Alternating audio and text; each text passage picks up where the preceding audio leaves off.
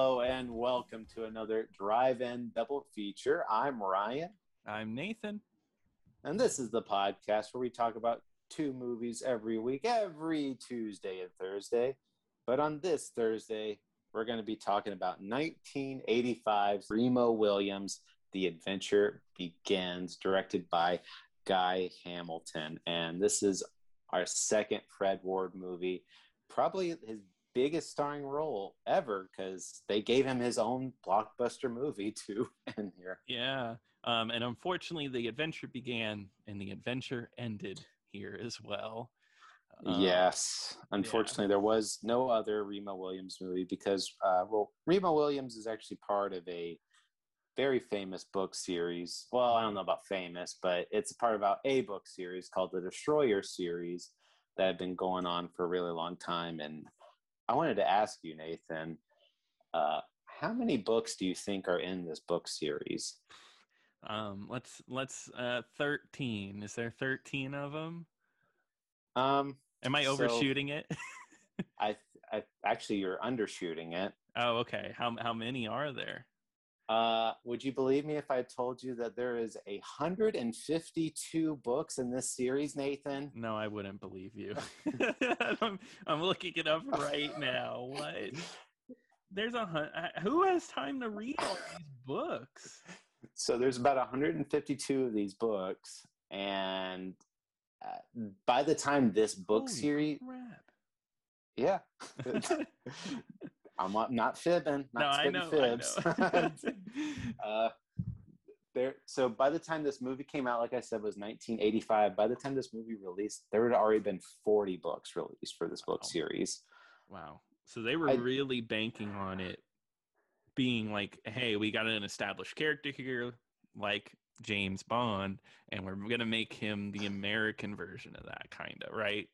Yeah, I mean, you know, I it, these these books were very kind of pulpy type of books, and under and kind of my understanding from what I've read, because I haven't read the books, but just reading reactions to the book series, that kind of that the first like twelve books maybe were actually played very serious and kind of bland, honestly, from what I've heard. But Mm. after that, it's very, very uh, tongue in cheek type of stuff where there's a Oh, lot fun. of parody type of stuff. and doesn't take itself very seriously, and which I kind of think you would have to do at a certain point because Yeah. it'd be really hard to just play these super straight for 152 books. Yeah, yeah, 152 books and they're all serious. You, you, would- you yeah, I couldn't imagine. Oh, I wonder how many plots they've like redone and rehashed in this. I, I can't imagine there being that much new to dig out of Remo Williams. I, I don't know, but you know what they would do a lot of times, from what I've read, is that they would feature like a lot of real life scandals or uh, like real or real life people and just change their name just a little bit to avoid any controversy. So I guess that's how they would get their material a lot in a lot of ways. Okay, gotcha, gotcha. That, I guess that's easy. Draw from real life. Um, but uh, but kind of what you said though. I mean, this is directed by Guy Hamilton, which is pretty weird. Honestly, we didn't plan it that way. That both the films that we selected were both directed by Bond directors. yeah, it like just hit me while we while I was looking up the director for Remo Williams. It's like, oh, oh, okay, Guy Hamilton, interesting. Who directed like what many consider to be the best, at least classic Bond, Goldfinger. Yeah, he directed a lot of them. I mean, he directed Goldfinger, Diamonds Are Forever, Live and Let Die, The Man with the Golden Gun. So, Mhm. I mean, it he definitely has. He was definitely uh, well known in the Bond community. Yes, for sure, for sure. And uh, is he well known in the Remo Williams community? Well, I mean, either that, maybe he's hated because it killed the series. Maybe I don't know. yeah, maybe. Who knows? Um, Remo Williams, I- I could definitely see the Bond influences here, but are they're definitely not as good as his Bond movies. I definitely don't think it carries over. I mean, I'll just say it right now. I I wanted to like this movie. It's goofy. It's got like all the right 80s cheese, but something about it just didn't work for me. I kind of came out of it not really liking it. I, I felt the same. I because in the be okay. So my thoughts were, um, so the movie it kind of starts out like a Marvel movie, kind of where Yeah. in the beginning of the movie, he's kind of like this bumbling kind of police officer and he's like really out of shape but for whatever reason they they see the secret organization sees a lot in him and they basically kill off his real life persona and give him plastic surgery and make him look like a completely different person and basically you're like okay you're going to be a new assassin for our organization right now. Yeah. And he's just and at first he's kind of unwilling but afterwards he's just like okay but uh, you know, you get kind of like the training montage. He kind of gets a hold of his powers, and that kind of stuff I really liked. It was kind of like that cheesy '80s-ness. But by the second half of this movie, the action is really dry. I it thought really is. It gets really dry and really just boring. Like it, they could have gone so many places because he gets like an Asian like trainer, and I say Asian because they really play into that and he like can like choke people's heart. Like he literally grabs his heart like in the air. But remo williams he he never really learns to do anything like that. If he had got gained powers or something that would have been really interesting but they don't really take it that far. Yeah and it's he kind of just learns like this real secret korean martial arts mm-hmm. and it, it they can really do like these amazing feats where they can dodge bullets. They're they're so fast they can dodge a bullet, or like you said, they can just grab somebody's arm and just mm-hmm. render them unconscious. So yeah, yeah. Uh, and there's you know there's little kind of training montages where he's kind of learning these skills where he's like learning how to balance. So he's jumping on these household objects and just trying to mm-hmm. keep his balance and that type of stuff was really fun and they it's definitely not played very serious in his uh, his Korean uh, instructor is very kind of smarmy and really just like, like you move like a pregnant yak. And yeah, great line.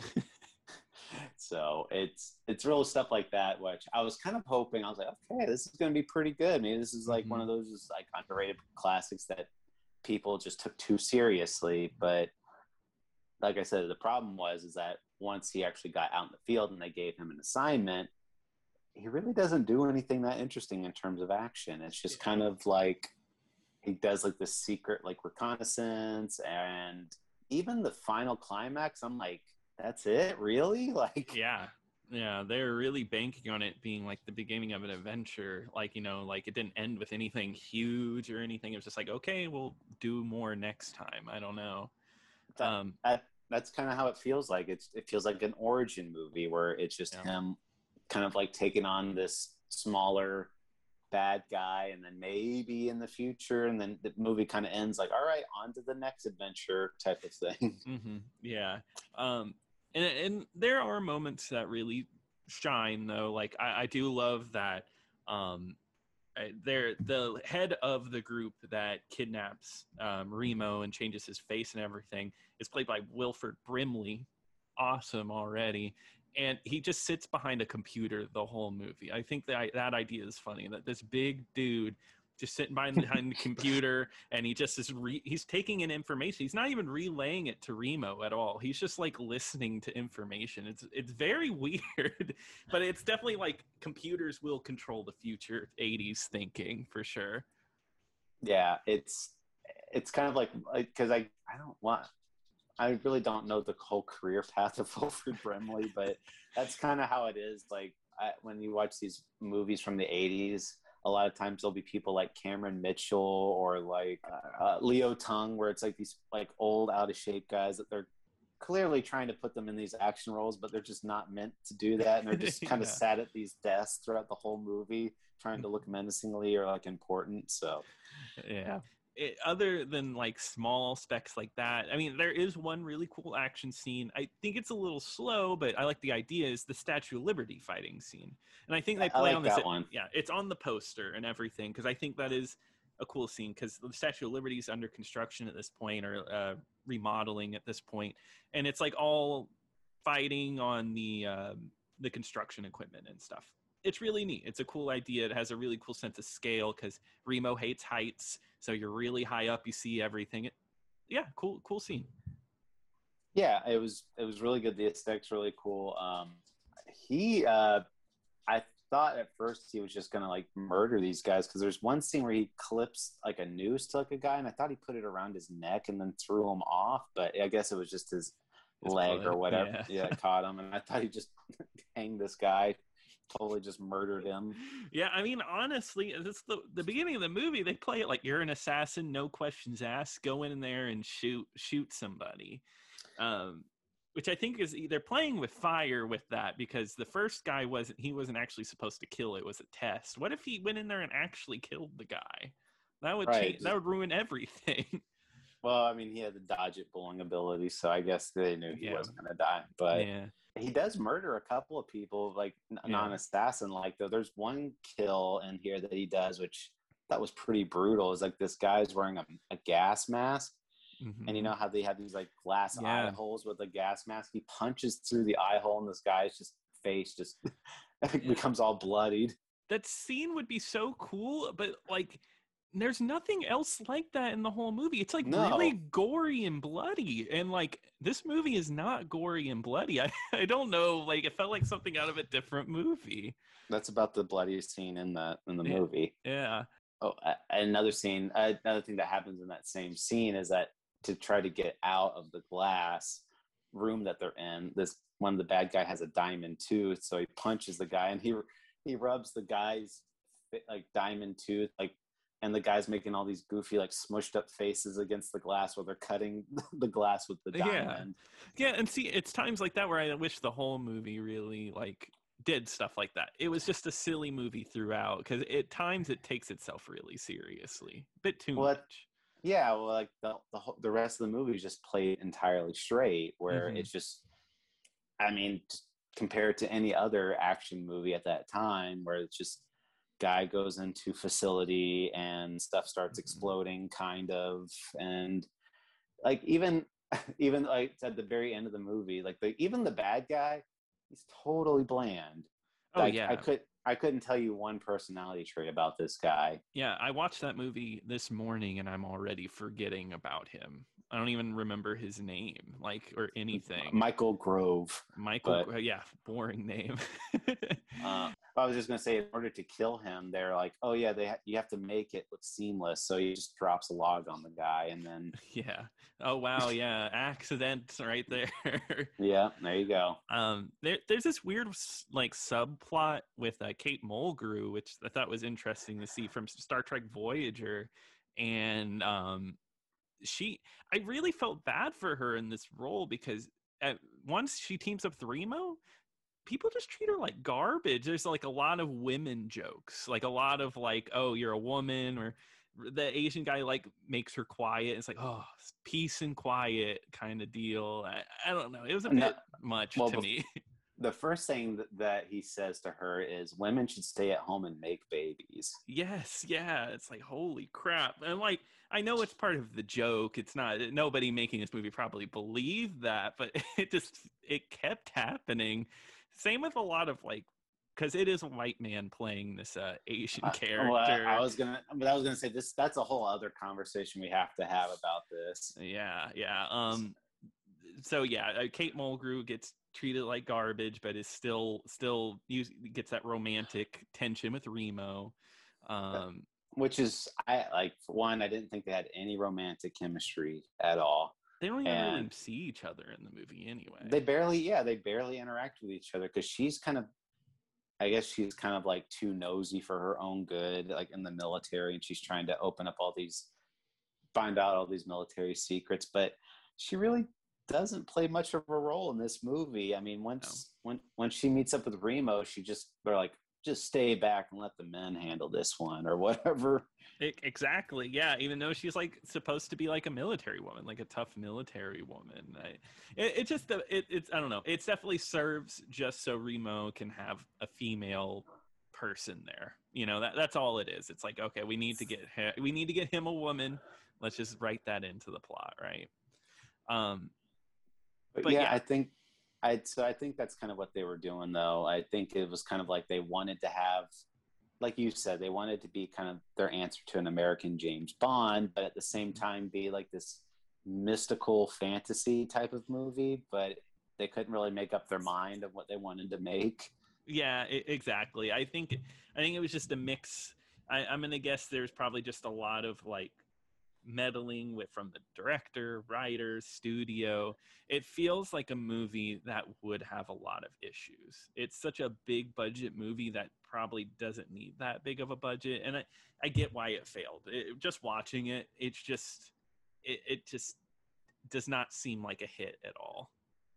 Well, and kind of like what you said about Friday the 13th, the final chapter, by putting a subtitle in there implying that there's going to be more movies is almost doomed for failure. That's always a death note. almost always. I, I, I just like I'm still waiting for Doug's second movie, and we'll never get it. Uh, but Doug's only movie. yeah, Doug's called it. first and only. um, but yeah, it's just like because all it is, it's like a cheap grab at like, oh, if if you don't see this one, then you're gonna not you're not gonna be ready for the sequel. Um, Yeah. But I, I mean, it's not gonna work. because I mean, have you ever? I mean, I was trying to think of like other movies because I remember uh, going to see a Super Mario Brothers movie in theaters when I was younger, and they implied there was going to be a sequel. Yeah, it, the- it ends with like uh it's not even an after credits, right? It literally ends with the cliffhanger. It's a cliffhanger. She, Yeah. the one of the characters, shows up in body armor with a big gun, and she's like, "I need your help," and then that's how the movie ends. Yeah, yeah. It's um that I can't think of a lot of examples. I'd love to get a list of movies like that, but there's definitely a lot of movies that end with after credits or stuff like that that just never get a sequel. It just leaves stuff hanging. So it really kind of there's definitely not that final feeling and i guess they were just like oh well of course this is going to be successful this is based off of a famous book series or whatever Yeah, I, I don't know. Just weird weird planning all around. And I it is a bad idea to eh, it's the 80s. We really, really even then don't cast a white man in an Asian role. I, I mean, I know Short Circuit came out that decade and was a huge hit, but like there's plenty of Asian actors even in the 80s. Like this seems something that would happen in old Hollywood. It's just kind of sad to see especially because it is um it is very uh, much a caricature at times yeah well Yeah. we should mention that the guy playing the korean man is academy award winning actor joel grey yes yeah who is still like working in hollywood i think he did a voice on like phineas and ferb i want to say. Um yeah i mean he still has a long career and uh, he's very lucky that everybody forgot about this movie. Otherwise he probably have more questions to answer. Well it's funny because i remember I, the, the parts i read about with him like being in this movie is that apparently the director really wanted him in this role and even he said like why? I'm not even asian. Like why would you why would you even want me in this role? And he's like believe me we're we'll uh the makeup effects are going to look great which i will say the makeup does look really really good. It, it it does look good. I will say that it, they did a good job because it made me question, and I had to look it up. You know, it wasn't an instant like, oh my god. You know, I had to look it, It- this wasn't like mickey rooney or whatever in breakfast at tiffany's where it's just super obvious and very very offensive but yes, yeah, but it's still definitely it. It has its moments because it, there's like a, a joke about like, oh, they live in the jungle because he shows up like in a jungle at some point. You know, just a little offhanded, light light racism in it. um, Well, well, they they make it very clear that his character in the movie is racist and sexist because he even Yep. says, he even says like, "Oh, what is this?" Uh, uh, Fred uh, Remo Williams is like, "What is this kung fu?" He's like, "Kung fu, Chinese, Koreans are perfect." yeah. I just keep saying stuff like that, and even uh, Fred Ward, like when he's starting to learn the uh, the style a lot more, he goes, "He is perfect, bes- despite him not being born Korean." Another funny scene was, I, I did like the little relationship dynamic though between him and Fred Ward. It was Yeah. it was funny. Um, there's like they go to a carnival where he's trying to get over his fear of heights by standing on a Ferris wheel, and then they play a carnival game where you have to throw the little rings onto a bottleneck, and mm. Of course he does it perfectly, and he gets to take home this giant stuffed Pink Panther, mm-hmm. and they're carrying it home together, and he's and uh, Joel Grey's character is like, "Remember, I want it. He's mine." yeah. No, I I actually like it, it's it's true. I like their dynamic. They're kind of like a cute odd couple in a way. They like bicker with each other because they live in an apartment together. And I mean, they're buying groceries for each other. And at one point, Fred Ward brings in a soda, and he's like, "Oh, it'd be healthier to get an aluminum can. Why do you eat this garbage? You know, Americans all they eat is fast food. It's like light comedy. They kind of work well together, surprisingly. Yeah, and he really loves soap operas, and that's kind of like mm-hmm. his big quirk. So, yeah. uh, but you know, it's like I said, if it was more stuff like that throughout the movie, um, I would have liked it a lot more. But overall, I I can't really give it that high of a recommendation, and I don't even. I, it's not really worth it to be honest. I mean, I might I was kind of halfway interested in checking out the books, but I don't know if I will or not. Yeah, um, and it, it's definitely like would be interesting to check out the books just to see how it does compare. I mean, there's so many. You'd probably have to look up a list of like the best of the bunch. Um, but yeah, I mean, as far as this, movie goes, I wouldn't really recommend it because it is it is about it is over two hours long and just very boring and like the actual good parts are so spaced out that I just it, it's not coherently good enough to be something I could say go check it out. Mm-hmm. Absolutely, but yeah, I think about does it. Is that it for you? Yeah, oh yeah, that's everything uh, I have for this movie. We want to thank you for taking us on this on our Fred Ward week. Um, rest in peace, Fred Ward. Um, real sorry to lose you.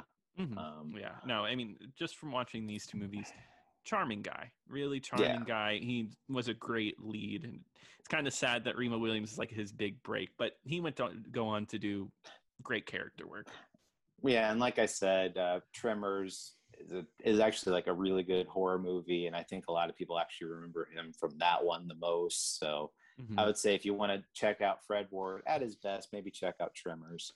Yeah, for sure. Tremors is a great movie. I'd love to cover part of that series on here yeah, I don't doubt we won't. We'll be talking about him again. Oh yeah, for sure, for sure. Uh, but that about wraps it up. So Nathan, what are we going to be talking about?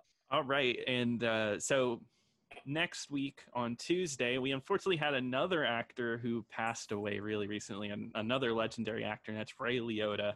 So I wanted to pick from some of his movies, and I thought one perfect for the show is the movie Turbulence from 1997 and that one is on Amazon Prime. But hey, we also wanted to let you know, in case you didn't check it out, is that we have a Patreon, Drive-In Double Feature Podcast.